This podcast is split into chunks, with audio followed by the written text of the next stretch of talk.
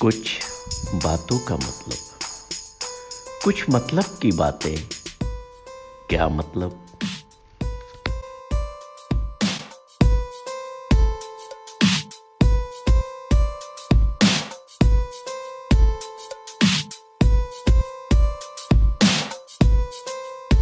नमस्कार, मैं doctor Gurmeet Singh Narang Tavleen foundation से। एक बार मैंने ईश्वर से कहा कि हे ईश्वर, मेरे से जाने अनजाने बहुत गुनाह हो जाते हैं। इन गुनाहों से बचने के लिए मैं क्या करूँ? ईश्वर कहने लगे, तुझे कुछ भी करने की ज़रूरत नहीं है।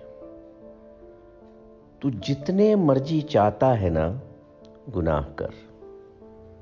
बस एक बात का ध्यान रखना गुनाह करते वक्त ये देखना कि मैं वहाँ हूँ कि नहीं। हम जीवन में ईश्वर की उपस्थिति को भूल जाते हैं। गुनाह करते वक्त हमें यह याद नहीं रहता कि कोई मुझे देख रहा है।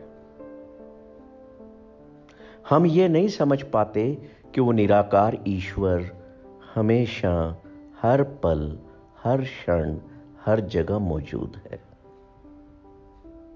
अगर हम उसकी उपस्थिति को हर जगह, हर पल अनुभव करेंगे